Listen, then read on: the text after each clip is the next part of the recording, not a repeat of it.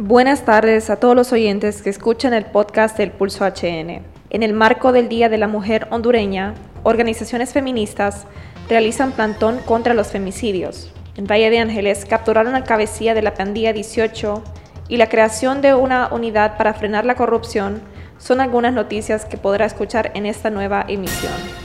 El Ministerio Público anunció la creación de una unidad fiscal especializada para combatir la corrupción en vista del fin de la Unidad Fiscal Especial contra la Corrupción e Impunidad que fue creada por la MATSI. Esta unidad, que se llamará Unidad Fiscal Especializada contra Redes de Corrupción, se encargará de la investigación imparcial de actos de corrupción y el combate a la impunidad.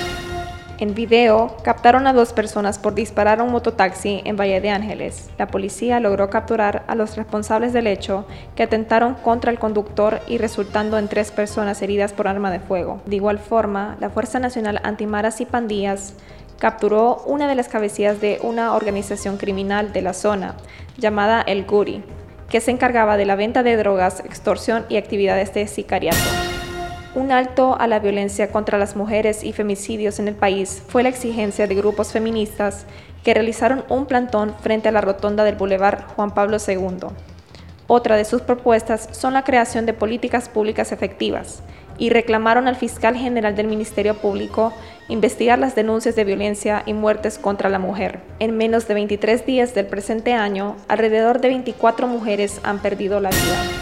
Otro caso de coronavirus se ha confirmado en los Estados Unidos. Asimismo, otros 50 casos están bajo investigación.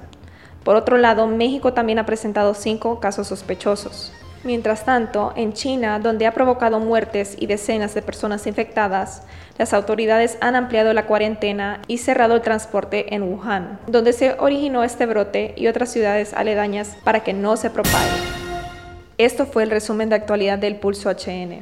Soy Rebecca Schwimmer y puede ingresar a su navegador y visitarnos en la página elpulso.hn. Y en las redes sociales búsquenos como el Pulso HN. Hasta la próxima.